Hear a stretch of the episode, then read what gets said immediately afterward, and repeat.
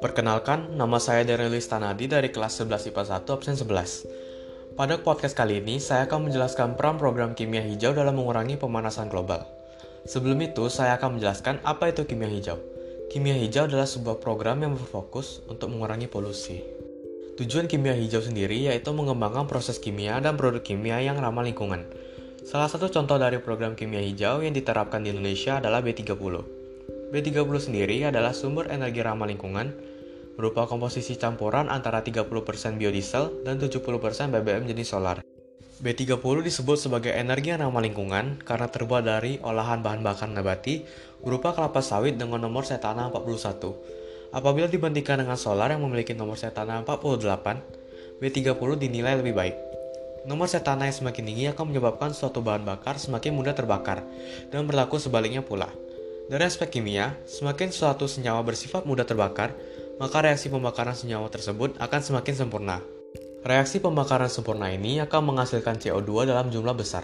Maka B30 memiliki peran yang cukup besar sebagai energi alternatif pengganti BBM untuk mengurangi emisi gas rumah kaca.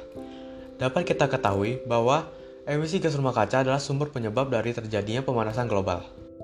Pemanasan global pula terjadi akibat emisi karbon ke atmosfer yang lebih banyak daripada pengikatan karbon oleh tumbuhan, sehingga konsentrasi karbon meningkat.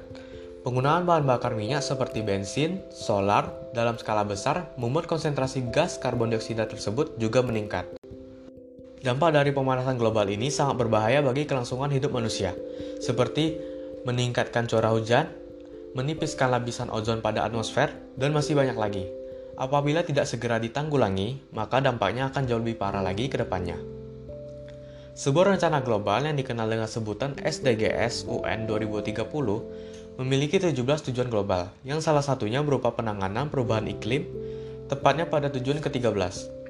Apabila dikaitkan dengan program B30, maka B30 sangat mendukung berjalannya rencana tersebut, karena B30 bersifat degradable atau mudah terurai, serta membuat emisi kendaraan menjadi ramah lingkungan. Dengan demikian, emisi gas rumah kaca akan semakin menurun sehingga lapisan ozon semakin menebal dan pemanasan global dapat dikendalikan. Sekian, semoga membantu.